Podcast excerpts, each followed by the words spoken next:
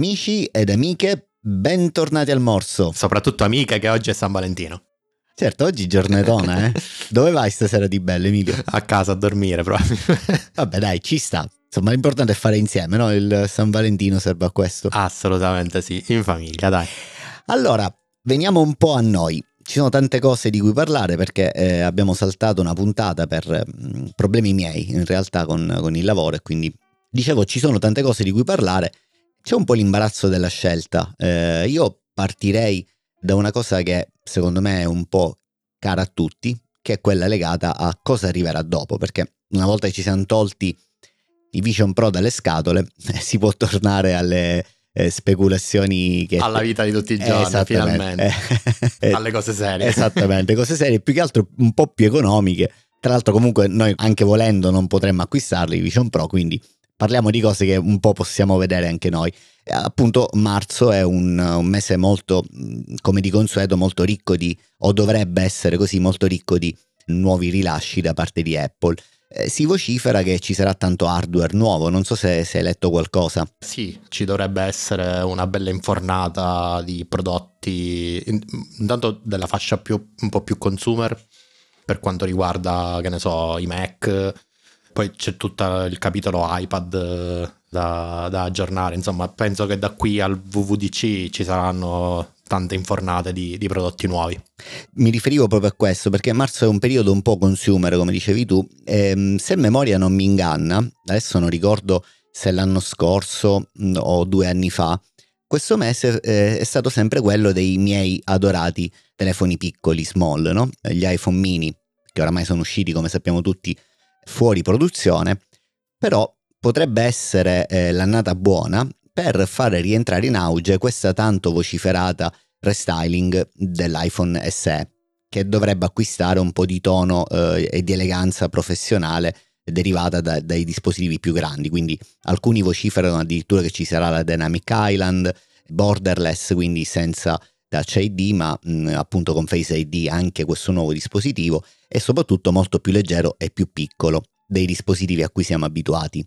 Sì, dovrebbe. Uh, L'iPhone SE ormai è, credo, quasi certo che eh, abbraccerà, diciamo, il design language degli iPhone. Senti, ma, ma ti faccio una domanda al volo, ma tu lo, tu lo, compreresti? Se dovesse uscire un, un iPhone di questi qui, e ovviamente avendone le esigenze, insomma, so che tu sei abbastanza fornito, però se dovessi acquistare un telefono perché ne hai esigenza, un telefono troppo vecchio, ti si rompe, ti si, ti si guasta o qualunque altra cosa eh, non mi viene in mente, compreresti uno di questi iPhone eh, nuovi, eh, diciamo in versione light che dovrebbero uscire? Credo di sì, ma allora dividiamo le cose. Lo comprerei per me solo in emergenza, perché comunque non è il mio target, o meglio, io non sono il target di questi dispositivi. Però lo consiglierei a un sacco di gente. Cioè, nel senso, secondo me ci sono proprio tante persone per cui l'iPhone, diciamo, tradizionale, senza andare proprio sul Pro, quello base, è anche un po' troppo. E quindi probabilmente gli farei anche risparmiare qualcosa. Per cui sì, secondo me è un prodotto vincente. Dipende sempre quanto poi alla fine loro te lo faranno pagare perché io non credo che ma io non penso meno di 700-800 euro no allora in, in, quel caso non sarebbe più sarebbe secondo me fuori mercato. No, cioè non, non, non, gli vedo un, un, senso perché ad oggi tu trovi eh, iPhone eh, 14 a 650 euro. E allora forse ma in quel caso parliamo di modello base cioè 64 giga credo no? Sì, certo, quello... Beh, non lo so quant'è il modello... Dovrebbe essere 64 giga, sì, mm, probabilmente sì. Eh, no, forse 128, sai? Vabbè. Ah, 128 perché l'hanno alzato. Sì, credo eh, che l'hanno sì. alzato. Ma guarda, io non credo ci possano essere i prezzi degli attuali iPhone SE. Forse 700 sono, sono andato un po' troppo alto, però sicuramente non i prezzi degli attuali SE. Almeno credo, eh. Secondo me lo ehm, sweet spot per questa fascia di, di prodotto dovrebbe essere 5, 5,50 più o meno. Però prima mi hai, mi hai eh, lasciato eh, un po' perplesso quando dicevi non è un telefono che eh, rispetta il mio target. Tu credi ancora che ci sia questa enorme differenza tra i modelli che tipicamente compriamo noi, no? Eh, i Pro e questi dispositivi? Cioè dire davvero la vita di un developer medio o comunque di un utente medio-alto sarebbe in- impossibile con un dispositivo di questo secondo te? No, Perché- impossibile, impossibile ovviamente no. no, niente impossibile. Diciamo, con queste performance anche di base vai tranquillo. Eh, appunto, Però- questo, mi riferivo a questo. Sì, sì, no, da questo punto di vista sì, però ci sono caratteristiche che ormai noi che siamo avvezzi a prodotti di fascia alta magari facciamo un po' più fatica ad abbandonare. Mm, mm, Per mm. cui non lo so, onestamente eh, rimango dell'idea che avere un prodotto di fascia alta, chiamiamolo così, e, e allungargli il, il ciclo di vita di qualche anno, quindi che ne so, lo tieni tre anni, quattro anni, eh, sia ancora più conveniente rispetto a aggiornarlo più frequentemente prendendo un modello di fascia un pochino più bassa. Chiaro, chiaro, chiaro. Ma a me quello che eh, realmente farebbe il- la differenza, come sai, è il discorso fotocamere dietro. Tra l'altro, eh, non credo che abbia a che fare con eh, gli iPhone SE, però sembrerebbe che i nuovi iPhone che vedremo a settembre, almeno il modello base, avrà un nuovo layout per lo stack delle telecamere. Quindi dovrebbero Sempre più essere grande. No, più in verticale. Le stanno mettendo in Sì, sì, verticale, le stanno riducendo un po' di, di dimensione. Chissà, chissà. Mm, Cioè, ripeto, per me quella là è ancora la, la grossa eh, cosa che mi dà fastidio dei, dei Pro. Più del peso, eh. In generale il peso riesco a conviverci. Però il, quel, mm, quel grosso eh, bozzolo dietro, come abbiamo detto tante volte, mi lascia un po' tuttora scontento. Invece gli iPad finalmente dovrebbero arrivare gli iPad che tanto aspetti con eh, display nuo- di nuova generazione. Non credo che arriveranno con gli OLED di, di cui tanto si parlava, questa nuova variante degli OLED di cui parlavano, però comunque dei display di fascia altissima e dovrebbero uscire in questo periodo. Speriamo, perché io li sto aspettando con estrema impazienza da due anni a questa parte ormai. Eh, Ma in questo periodo però loro no- non facevano l'aggiornamento degli iPad Air, o, o, mh, cioè io mh, eh, sono un po' com- confuso da questa cosa qua, perché da alcune parti ho letto appunto degli iPad Pro, da altre parti degli iPad Air. Io ricordavo che questo qua era un evento, appunto come dicevi tu, molto consumer. No, ci sono stati dei- degli anni in cui hanno aggiornato il Pro, per esempio quando hanno introdotto forse la prima Apple Pencil, oppure quando hanno introdotto mh, il, eh, diciamo, il supporto al, al mouse, eh, Ah. al cursore del mouse. Credo che fosse primavera eh, e in quell'occasione aggiornarono anche i device. Eh, sì, mh, diciamo di norma è così. Bisognerà capire se faranno un um, bulk update per cui aggiorneranno tutto per tutti oppure se centellineranno la cosa. In quel caso potrebbe essere che eh, andranno prima con i dispositivi consumer e poi con quelli un pochino più professionali, tra virgolette, eh, in futuro. Però non è, non è scontato, insomma, diciamo quest'anno un pochino si sono, o meglio, l'anno scorso sono successe delle cose per cui i normali cicli di vita de- de- degli iPad sono stati un pochino stravolti. Io guarda, mi sono fatto anche un'idea, probabilmente ci sia stata una deliberata azione di Apple nel non far uscire gli iPad per convincere, o meglio, per spingere gli utenti iPad a comprare Vision Pro come surrogato o sostituto. Perché leggendo le prime, Ah, perché leggendo le prime recensioni di utenti reali di sti cosi, pare che l'opinione più diffusa sia quella che si tratta di un prodotto del, del miglior iPad che abbiano mai usato a livello proprio di prodotto perché il software si avvicina molto all'iPad tant'è che puoi utilizzare praticamente quasi tutte le app per, per iPad OS in modalità Vision Pro ovviamente compatibile e che l'esperienza sia migliore rispetto a quella di iPad. Per cui la sensazione è che Apple stia cercando di piazzare Vision Pro o meglio i visori di realtà aumentata come killer di iPad in un certo senso. Però tu parli, E forse non ha voluto. però tu parli di esperienza. Permettimi, le due cose sono molto lontane tra di loro, cioè dire l'esperienza di, di un iPad è quella io la immagino, almeno è quella che vivo io, rilassato sul, sul divano, sulla poltrona che ti leggi il Ok, giornale. sì, cambio, cambio, cambio, riformulo. Non l'esperienza quanto il caso d'uso. Ah, ok. Tu puoi sostituire l'iPad come caso d'uso con un Vision Pro e da un punto di vista di feature hai tutto quello che ti dà un iPad, tranne ovviamente la Pencil, che quello rimane un caso d'uso specifico di iPad.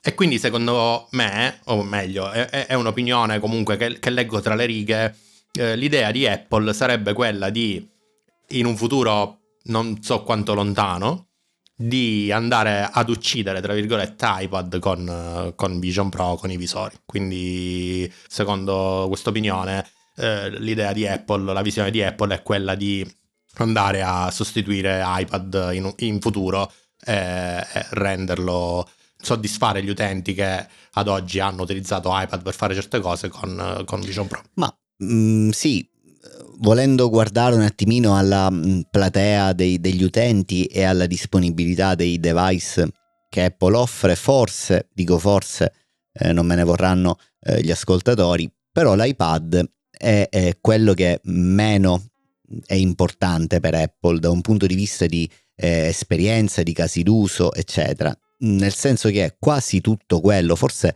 la totalità di quello che fai con l'iPad ad oggi lo puoi fare o con l'iPhone o col Mac o con l'iPhone ed il Mac. Quindi diciamo avere questa nuova esperienza eh, dettata appunto da questa visione estesa, mh, aumentata eh, degli, dei Vision Pro e sostituire una parte di quello che si faceva con l'iPad potrebbe avere un senso. Non lo so onestamente, io continuo a sostenere che eh, il poter ehm, allentare lo sguardo e quindi eh, leggere un giornale sull'iPad e poi ogni tanto guardare eh, sulla, sulla, cucina, sul divano, su, dalla finestra in maniera reale è qualcosa che eh, secondo me continuerà a mancare con l'attuale implementazione dei Vision Pro. Vision Pro che proprio in questi giorni Mark Zuckerberg è andato dritto all'attacco, non so se eh, hai letto questa roba qui, ha pubblicato una serie di punti, eh, secondo lui, per cui i Quest di Meta superano in esperienza e in tutto i Vision Pro. E tra queste cose si legge chiaramente quella del prezzo, ehm, il fatto che sono più leggeri, circa 150 grammi, 140 grammi più leggeri, eh, che hanno ehm, eh, device per poterti di puntamento eh, innovativi, che non hanno fili, che hanno una libreria di roba eh, già pronta molto più ampia di quella di, di Vision Pro, insomma è andato dritto eh, cercando di convincere l'opinione pubblica che il suo prodotto è migliore, che in un certo senso, eh, voglio dire, se si pensa al rapporto prezzo-prestazioni e all'offerta di quello che attualmente oggi c'è con Vision Pro, forse che forse i meta, eh, se proprio si vuole entrare in questo questo calderone della, della realtà aumentata, della realtà virtuale, forse sono una soluzione, un'alternativa valida ad oggi. Vabbè, ma che ti può dire? Cioè, nel senso, lui te li deve vendere, ovviamente, e, e si deve scontrare adesso con un nuovo competitor che c'è sul mercato, però onestamente eh, Meta può vantare la quantità di software che ad oggi è disponibile per Vision Pro e soprattutto tutta la parte di eh, developer tool e di supporto che Apple può dare agli sviluppatori per creare nuove cose per Vision Pro, secondo me no. No, no, no, no, ma infatti torniamo sempre alla, alla soluzione, anzi alla mh, conclusione tipica, no? Cioè dire che eh, quello che fa la forza anche in questa nuova interpretazione, in questa nuova iterazione di Apple sono gli sviluppatori e tutto quello che gira attorno al, al mondo del, del, device in sé, quindi sia l'iPhone, sia l'iPad, sia Vision Pro i sviluppatori hanno un grosso peso in questa cosa qua. Chiaramente Apple ha dalla sua il fatto che praticamente la totalità del software te lo porti lì sopra, però come dicevamo la volta scorsa, e credo che si riferisse proprio a questo Mark Zuckerberg, loro hanno una, una libreria di game che è infinitamente più grande di quella di Apple. Dunque, se si vuole pensare a questo prodotto come entertainment, forse, eh, o comunque entertainment avanzato, quello del gaming, forse sono un'alternativa ancora eh, non troppo forte intendo i Vision Pro rispetto a questo. Per tutto il resto, mh, dunque per il, la fruizione di contenuti, credo che siano più o meno equivalenti come, come, come prodotti. Non vuoi altro perché appunto come dicevi tu, su Vision Pro puoi comunque rifarti col web, quindi Netflix, Prime, piuttosto che YouTube e tutto il resto li puoi aprire da là e l'esperienza è pressoché analoga a quella di un'app eh, nativa. Vedremo, vedremo. Io continuo ad essere curioso, leggo eh, avidamente qualunque notizia che riguarda questi Vision Pro. eh, cercando di convincermi che quando usciranno sarà qualcosa da comprare. Tra l'altro sembrerebbe che entro giugno, mh, vado a memoria, però l'ho letta sicura questa cosa, zu, ehm, Garman o qualcun altro, diceva che entro giugno ci sarà un secondo burst di lancio di nazioni per Revision Pro e tra queste potrebbe anche esserci l'Italia. Tu dici? Eh, così dicevano, sicuramente Francia, Germania e qualcos'altro, UK esatto, sono esatto. quelli là, ma secondo me anche l'Italia. Eh? Non, eh, ma non lo so, lì dipende molto, perché comunque considera che mh, mm, c'è un effort grosso da un punto di vista di mh, mm, store per la vendita degli Apple, dei, dei Vision Pro, quindi si passa molto dagli Apple Store fisici per fare le demo, per fare l'onboarding, insomma la, la spiegazione. Quindi bisogna capire se l'Italia è attrezzata in quanto paese a, a, gestire una cosa del genere. Io me lo auguro perché, insomma, c'è stato un periodo all'inizio degli anni iPhone, non so se ti ricordi, che l'Italia era sempre un paese quasi sottosviluppato da questo punto di vista, che vedeva le nuove... Le, sai, all'inizio gli iPhone venivano rilasciati a ondate e noi eravamo sempre tipo la terza. Non eravamo quasi mai all'inizio. Ma mm, io credo che non, non ci siano più i presupposti per, perché questo succeda. Nel senso che sì, è vero, quello a cui ti riferisci tu erano delle situazioni eh, del, dei primi iPhone, cioè i primi anni in cui Apple si era lanciata nel mercato internazionale, quasi impreparata, perché come mh, mm, ricorderai, come ricordiamo ai nostri ascoltatori, Apple è un'azienda che fortemente ha un imprinting molto forte based in United States. Quindi all'inizio i Macintosh, tutti quelli di cui abbiamo parlato, erano computer che erano un po' relegati, se vuoi, al mercato americano. L'import o comunque l'export eh, richiede un grosso sforzo da un punto di vista di logistica ed altro. Problema che Apple ha comunque eh, superato eh, ormai almeno da una ventina d'anni, mi sento di dire. Il fatto che non esca in Italia, in Germania e in Francia, a mio modo di vedere, è soltanto legata a limitazioni software, legate appunto a tutto il meccanismo di voice recognition, eccetera, su cui palesemente Apple ha detto più volte che sta lavorando su tutte queste altre lingue. Dunque, il mio pensiero è quello che eh, se il prodotto esce e viene nazionalizzato in Germania, in Francia, secondo me ci sono buone chance che venga eh, nazionalizzato anche in Italia e quindi commercializzato anche in Italia. Un po' se vuoi fu il problema degli HomePod, non è stato mica un problema di, diciamo, disponibilità o comunque di non volerlo vendere in Italia. I primi HomePod mi riferisco, eh, erano proprio legati al problema di Siri, annoso, che non funzionava in italiano e quindi quella serie non arrivò praticamente mai in Italia proprio per questo motivo. Non credo che succederà lo stesso anche per i Vision Pro, a loro interessa tanto espandere il bacino di utenti e quindi eh, secondo me stanno facendo tutti gli sforzi per poterlo fare e provo a, a fare questo investimento, questa scommessa entro la WWDC di quest'anno, secondo me lo vedremo anche in Italia. Quindi te lo comprerai? Ma non lo so, non lo so, non lo so, non lo so. Ved- vediamo, vediamo. Uh, devo, devo, convincermi, come ti dicevo all'inizio, perché comunque sarà un dispositivo che non userò tantissimo. Di questo già ne sono sicuro. Uh, così come sono sicuro che il mio iPad lo uso al 10% della sua, della sua potenza. Vedremo. Senti, a proposito di Europa, giusto per ritornare su, sul tema, Apple l'ha fatta franca o comunque ha vinto rispetto ad iMessage. Quindi un po' io quando ho letto questa notizia ho pensato al fatto che secondo me c'è stato un po' la carota e il bastone, no? nel senso Apple ha dato all'Europa questa fantomatica mh, eh, possibilità di scaricare le app da store terzi di cui abbiamo parlato, però dall'altra parte ha ottenuto, ha incassato una vittoria che secondo me è molto più strategicamente intendo, molto più importante dei, dei, degli store uh, di terze parti. Tu il dici, fatto che appunto hai, non lo so, secondo sai, me sì. Non lo so. Secondo me sì. Il, fatto che iMessage non passerà dal uh, Regulation Act in atto per tutti gli altri sistemi e quindi diciamo potrà continuare a vivere in un suo ecosistema completamente eh, pilotato da Apple, secondo me è una cosa molto importante.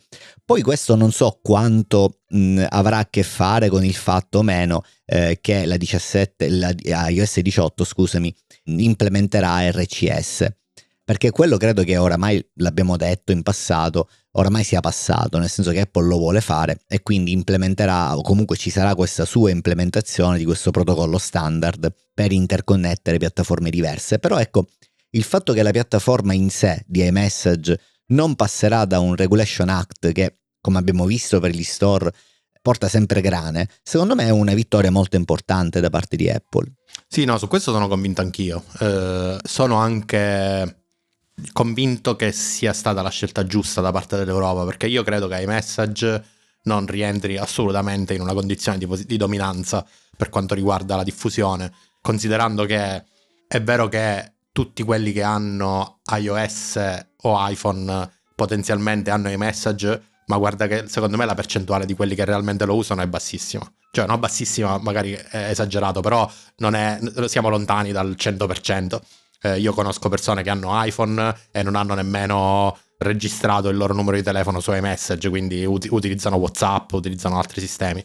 Quindi... Sì, sì, ma il fatto che sia una nicchia era... Eh, ma, mm, se ti ricordi ne parlavamo, Emilio, cioè è chiaro che è una nicchia che neanche si allontana, neanche si avvicina, scusami, lontanamente a un, uh, una situazione di predominanza. Cioè, fa ridere anche solo pensarlo una cosa di questa. Quindi da questo punto di vista sicuramente gli ha tolto un po' di, di grattacapi di natura tecnica, secondo me, più che commerciale. Mentre invece la, la, parte di App Store, secondo me, erano più grane di carattere commerciale. Quindi io non lo so se, se, se Apple avesse dovuto scegliere o l'uno o l'altro, sai che non, non sono sicuro. Ah, tu dici si, si sarebbe accontentata di, di, di lasciare probabilmente message? Sì, probabilmente sì, per, perché lì gli vai a toccare il, il, il grano eh, intanto e poi comunque insomma sono modifiche non di poco conto. Invece sarei curioso di sapere se altri paesi eh, non europei si accoderanno a questa cosa per avere le stesse quantomeno lo stesso trattamento che Apple sta dando ai cittadini europei. Non dico magari gli Stati Uniti perché lì sono sempre un pochino più particolari nelle politiche relative alla concorrenza, però sai, paesi come che ne so, il Giappone o uh, la Cina non la consideriamo, uh, la Russia, insomma, tutti questi paesi un pochino borderline, secondo me, potrebbero anche legiferare eh, per o fare pressioni in Apple affinché ottengano le, gli stessi trattamenti dell'Europa. Probabilmente l'Europa farà un po' da apripista a questa cosa. Io non credo che. Io, prima o poi, secondo me, Apple sdoganerà tutta questa roba per tutti i cittadini del mondo. Ma sì, sai, ehm, sono assolutamente d'accordo, nel senso che comunque è un po' come i fratelli grandi in famiglia, no? Che eh, aprono sempre, sono un po' lo spartiacque, gli apripista per i fratelli più piccoli, per i fratelli minori. E quindi in questo caso l'Europa, forte della sua posizione eh, dominante, è riuscita un po' a, ad aprire una, una breccia eh, in, in, Apple, no? Eh, perché ti dico questo? Perché da solo, ad esempio, tu hai citato il Giappone, popolo culturalmente davvero interessante, però da un punto di vista di numeri, eh, sia di percentuale di persone, sia da un punto di vista eh, di indotto che eh, portano in Apple, sono davvero piccoli e dunque da soli non, non sarebbero secondo me riusciti mai ad ottenere quello che l'Europa è riuscita ad ottenere. E quindi adesso possono farsi forti di questa esperienza, chiamiamola così, dell'Europa per poter richiedere lo stesso trattamento che secondo me nessuno gli vieterà. Insomma, eh, ad un certo punto, come dici tu, Apple probabilmente farà un, eh, un libera tutti e chi vuole accedere a questo nuovo meccanismo di fee dei, degli store terzi di cui abbiamo parlato, mh, indipendentemente da qual è la sua location based, potrà farlo. Io sono convinto che non tutti accetteranno questa cosa qua di buon grado, mi riferisco agli sviluppatori. Probabilmente, come dicevi tu, gli sviluppatori americani saranno quelli che adotteranno meno questo nuovo meccanismo e chissà anche gli altri. Io personalmente eh, ho rinnovato il mio eh, Apple Developer proprio l'altro ieri e in tutto questo ho deciso che resterò eh, nella, nella, modalità tradizionale perché come ti dicevo non ho che diavolo farmene di questa, di certo, questa, di questa, nuova, di questa nuova politica, una cosa completamente fuori da ogni cognizione. Parlando sempre, tornando nuovamente alla discussione di prima di marzo, eh, sembrerebbe che mh, tutto questo ben di Dio, quindi MacBook, eh, non ne abbiamo parlato, però appunto dovrebbero uscire gli Air nuovi, eh, iPad ed iPhone, usciranno in concomitanza con la tanto attesa 17.4. Dunque, facendo un po' di speculazione eh, sui numeri e guardando allo stato attuale della 17.4 è stata rilasciata una nuova build proprio in questi giorni, secondo me a conti fatti, eh, questo evento di marzo, se mai ci sarà, secondo me sarà entro la seconda settimana di marzo.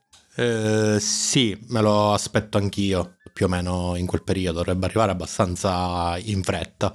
Credo anche che molte cose siano eh, già belle che pronte in Apple, soprattutto dal punto di vista hardware, eh magari già. il software sta seguendo il suo ciclo di vita, diciamo, normale e stiano semplicemente aspettando la versione stabile di iOS e iPadOS per eh, diciamo, aprire le danze e rilasciare tutti questi nuovi prodotti. Da un punto di vista hardware non mi aspetto grossi, grosse difficoltà. Credo che la produzione sia abbastanza ormai consolidata di questi prodotti quindi ci sta che marzo sia un time frame abbastanza credibile. Sì sì sì sì.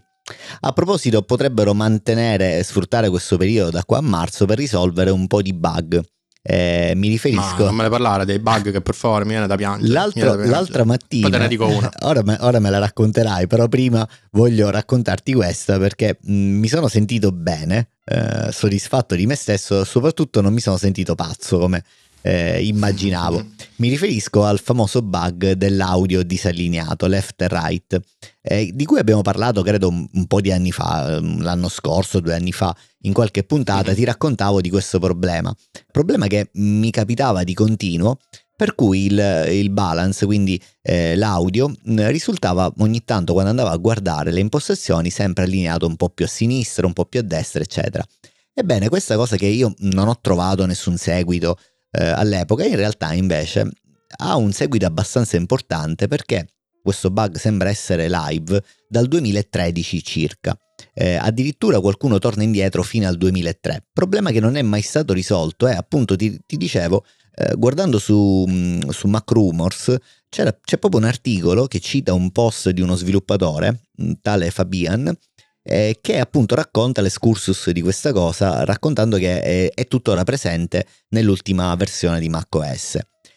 E il problema sembra essere, non si, non si capisce neanche a cosa sia dovuto, perché Apple in uno statement dice che quando la CPU del computer è eh, sovraccarica e si muovono velocemente i tassi di up e down del, del volume, può succedere questa cosa. Problema che comunque continua ad esserci. Quindi, prima di tutto, non sono folle, e questa è già una gran cosa. Però, eh, ecco, il problema imbarazzante che ci sia, ci sia, un bug aperto da quasi 12 anni. Allora, io ti dirò quello che penso proprio senza peli sulla lingua. Secondo me, lo stato dell'arte della gestione dell'audio su macOS è una porcheria negli ultimi tempi. non so se, se dobbiamo risalire a 10 anni fa, ma negli ultimi anni io sto trovando i bug più assurdi, che magari non è colpa solo di Apple magari c'entrano anche tutte le menate di app che utilizziamo per le video call, tipo Zoom e cose del genere, ma sull'audio io vedo cose proprio imbarazzanti.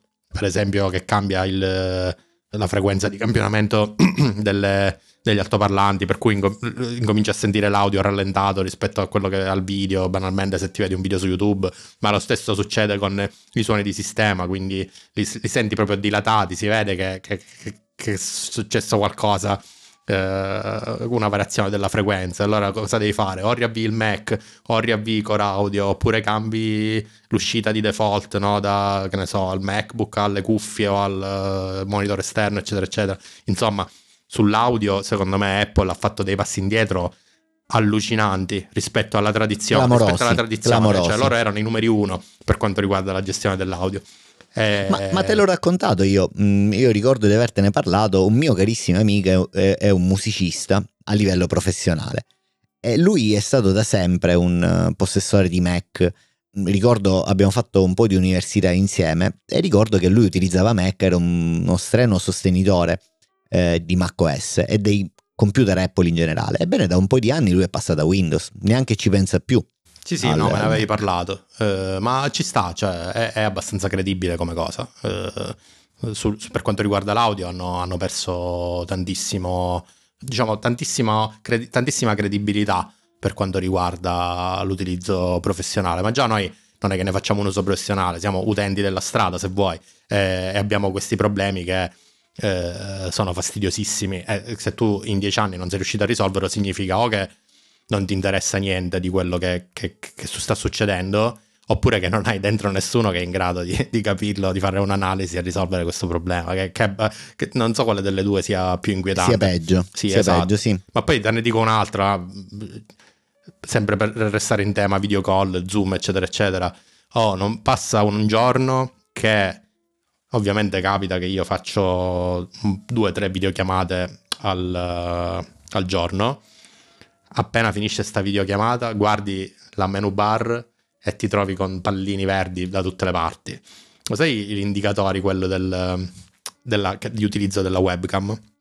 Sì, quello che compare subito dopo, ah, o meglio, subito prima della data, giusto? Esattamente, quello che compare sì. subito prima della data. Non c'è solo quello, perché ne compare un altro random in qualsiasi altro posto del, della menu bar. Per esempio, oggi mi è comparso sulla parte di sinistra, quindi dove ci sono, sai, le voci di menu, messo così appiccicato a caso, eh, neanche allineato bene, una, un pallozzo grande eh, quanto, che ne so, una lettera O del, del menu e non c'è verso di farlo andare via, cioè ce l'ho là, ce l'ho davanti agli occhi in questo momento. Eh, l'unico modo per farlo andare via è riavviare il Mac. Che poi quando fai una video call c'hai tre pallozzi verdi, uno quello fisico no, della webcam che c'è lì e ce lo teniamo, uno a destra vicino alla data e poi un altro così random che compare dove gli pare a lui. Insomma, sono cose veramente imbarazzanti. Sì, ma devo dire questa non mi è capitata mai. Forse sarà perché io non uso la, la webcam integrata nel, nel Mac, ma utilizzo l'iPhone con Continuity quindi ce l'ho sempre chiuso, sarò perché appunto sono sempre in, in clamshell.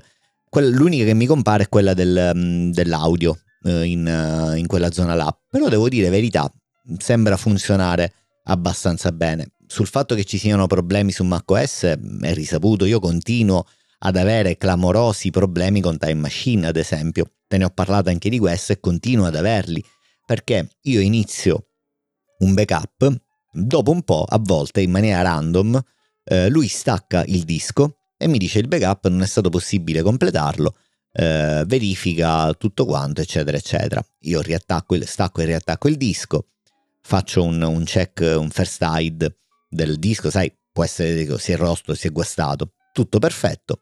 Riparte Time Machine, funziona alla grande. Quindi è chiaro che c'è qualcosa che eh, non funziona, adesso non saprei dirti cosa. Probabilmente sarà un po' il, eh, tutto il file system del disco di Time Machine che si è fatto lui che si è un po' incristito, non, non ti saprei dire. Però è chiaro che lì c'è un margine ampio di, di, di miglioria. Assolutamente, anche io eh. avevo questo problema parecchie... diciamo, l'ho avuto per tantissimo tempo, soprattutto quando utilizzavo dis- un disco fisico attaccato proprio al Mac. Poi da quando sono passato al Synology mh, mm, questa cosa un po' mi è sparita, cioè non, è, non si è più verificata però quando avevo il disco proprio materialmente USB attaccato al Mac era quasi uno standard che almeno una volta al mese io dovessi rifare il backup da zero. Sì, esatto. Mm, di problematiche ce ne sono tante. Devo dire che l'ultima versione di, di Sonoma a me gira bene per quello che facciamo noi, insomma, Xcode, Safari, un po' di, di editing. Sembra funzionare abbastanza bene. Non, non ho problemi di stabilità io non ne ho mai avuti grossi, a parte l'audio di cui parli tu che un giorno sì, eh, un giorno pure mi dà eh, qualche problema, però ecco, grossi problemi legati alla stabilità, reset improvvisi, eccetera, non li vedo oramai da anni. Ecco, questo, questo sicuramente. Per l'audio io poi alla fine ho risolto, c'ho un piccolo script che mi sono fatto in terminale che resetta, fa un kill meno up eh, di tutti i processi di, di audio. Eh, e questo sembrerebbe che basta io ti stavo dicendo, sono pressoché convinto comunque che questo problema sull'audio sia quasi ad esclusivo appannaggio di noi che sviluppiamo. Perché ti dico questo? Perché molto spesso io ho notato che questo identico problema di cui parli tu, quindi quello legato al cambio di sample rate che ti allunga, ti dilata l'audio, te lo stringe, te lo fa più veloce, è legato, ti dicevo, a quando faccio partire il simulatore di iOS o quando ci gira un'app che in qualche modo accede all'audio, alla telecamera e a qualcos'altro.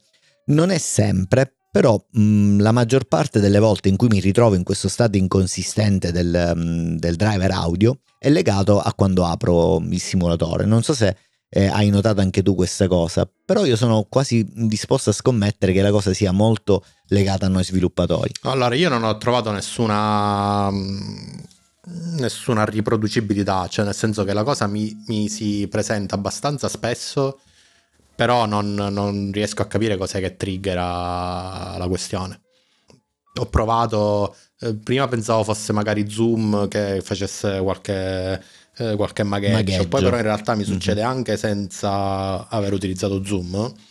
Eh, poi pensavo potessero essere le AirPods che magari cambiavano il bitrate no, del Bluetooth, eh, che ne so, però anche lì eh, mi è capitato anche senza aver utilizzato le AirPods.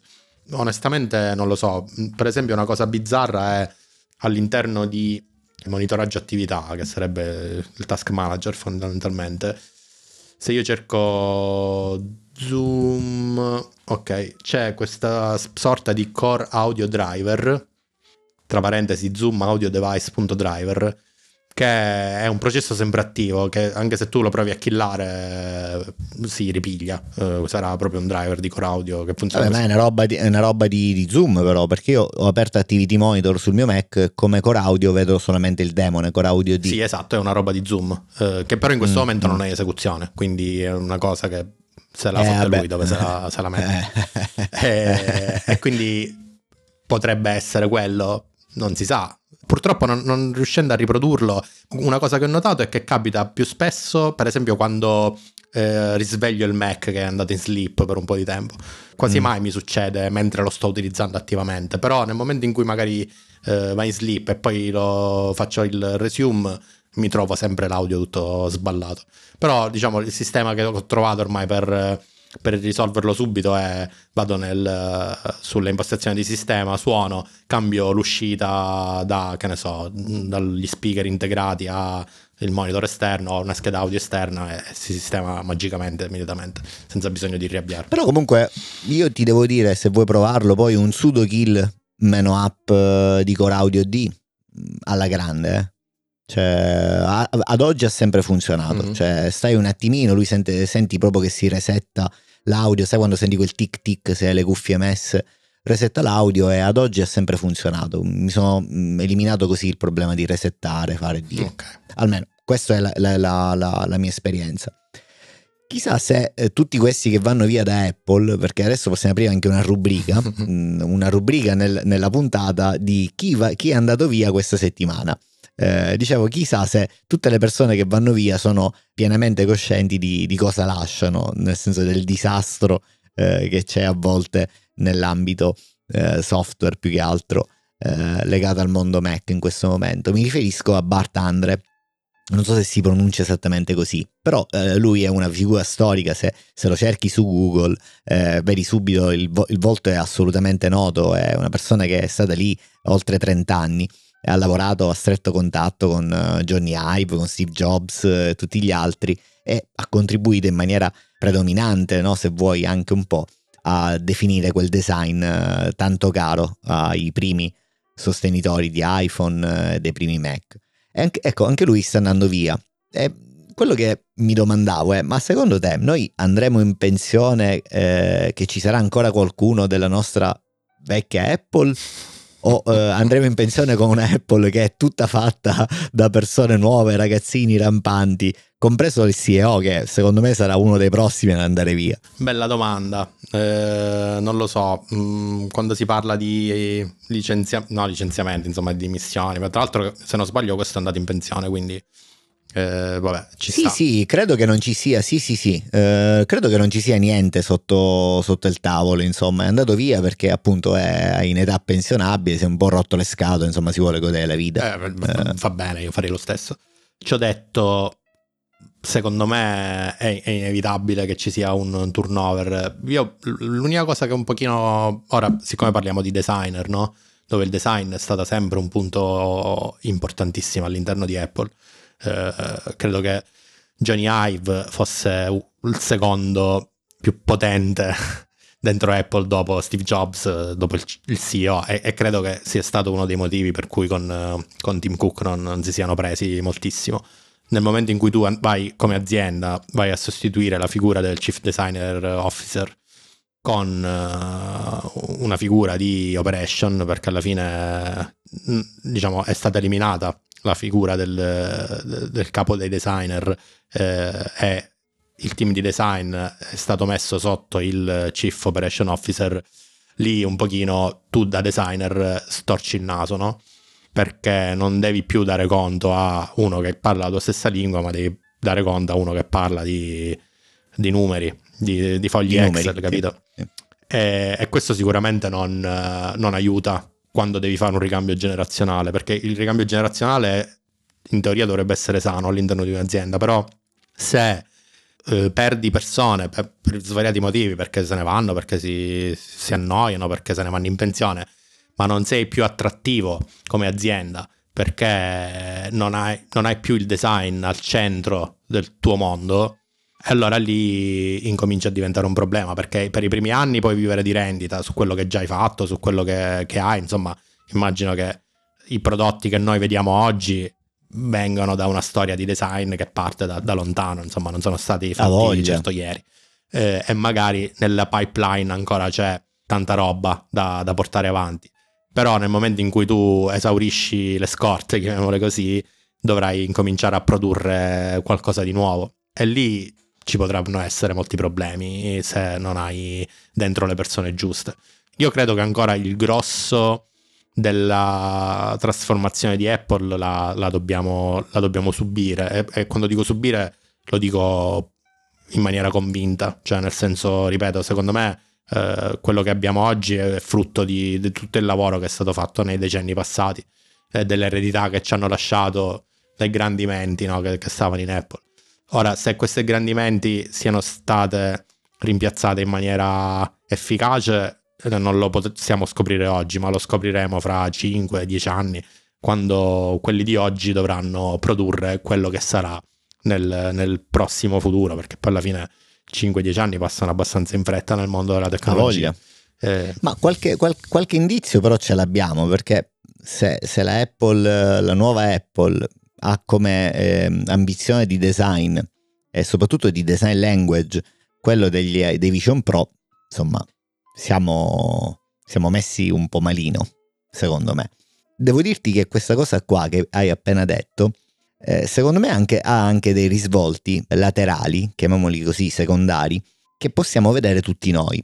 Ti racconto questa. Settimana scorsa ho avuto una, una riunione con, con, un cliente con cui collaboro che mh, ha un, un, team di design molto in gamba, devo dire, fanno del, dei bei lavori, sono molto creativi. Ebbene, stringendo la discussione è, è arrivata al punto in cui ho avvertito il fatto che non abbiamo più quel, eh, quell'ascendente in fatto di design language che avevamo dieci anni fa. Cosa voglio dire? Dieci anni fa, eh, se io facevo presente che una cosa eh, in ambito iPhone non era proprio ben vista, parlo proprio di design language, quindi icone, eh, dimensioni, forme, experience di tutta l'app, questa cosa veniva vista come un grosso problema e quindi si correva ai ripari per cercare quantomeno di avvicinarsi alle guideline di Apple. Ebbene, oggi questa cosa qui è un problema, è un non problema che non è più sentito assolutamente perché tutti i design evoluti, intendo quelli di prodotti che hanno dietro un brand o comunque prodotti ben strutturati, se ne infischiano altamente dei, delle guideline di Apple e vanno per la tangente con dei pattern che ricordano in qualche modo il material design, material 4. web. Eh, eh, sì, esatto, cioè, sono completamente fuori, hanno preso la tangente totale e pretendono, mh, nel senso buono del termine, cioè vogliono che queste cose siano così eh, su Android, su iOS e su web.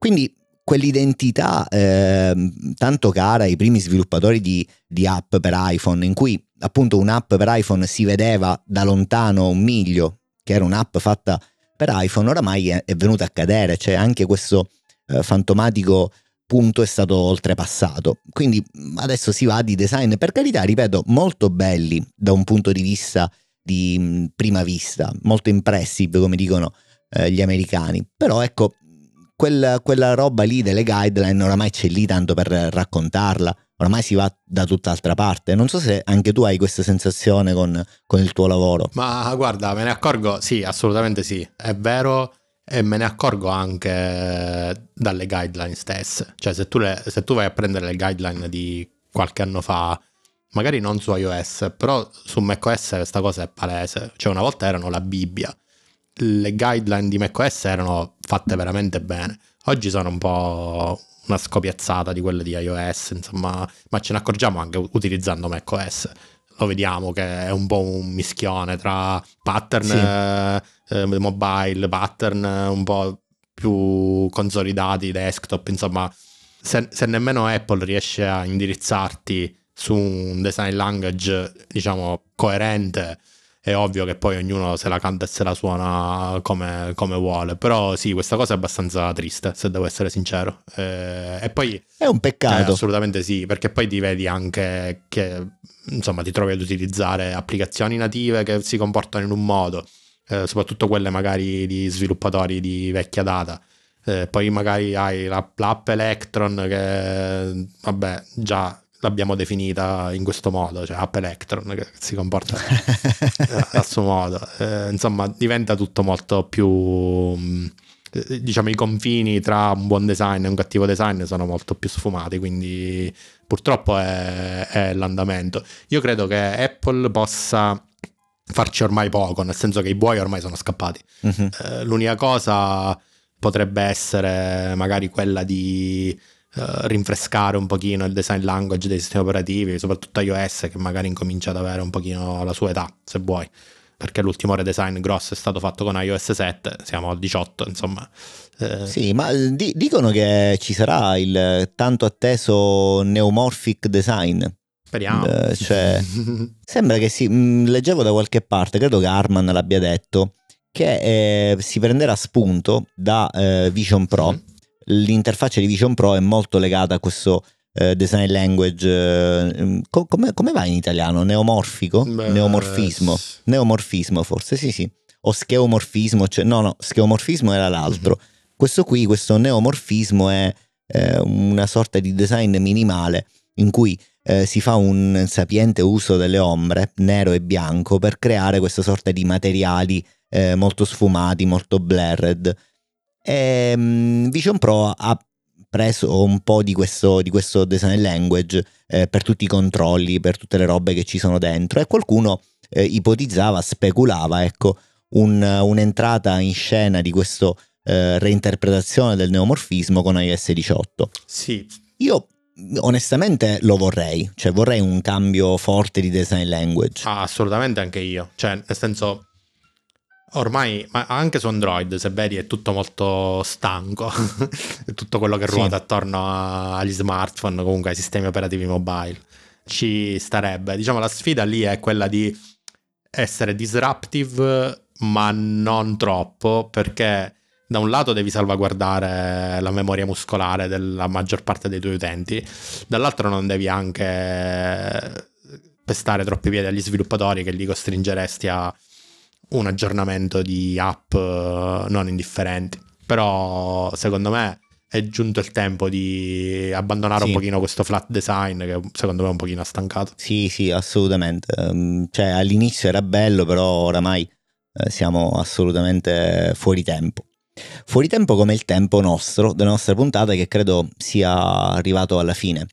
Quindi, certo, perché dobbiamo andare a, a festeggiare San, San Valentino. Valentino. io mi devo sistemare, insomma c'è un bel po' da fare. Va bene Emilio, grazie tante e grazie ci aggiorniamo settimana prossima. Grazie. Ciao, ciao, ciao buona serata.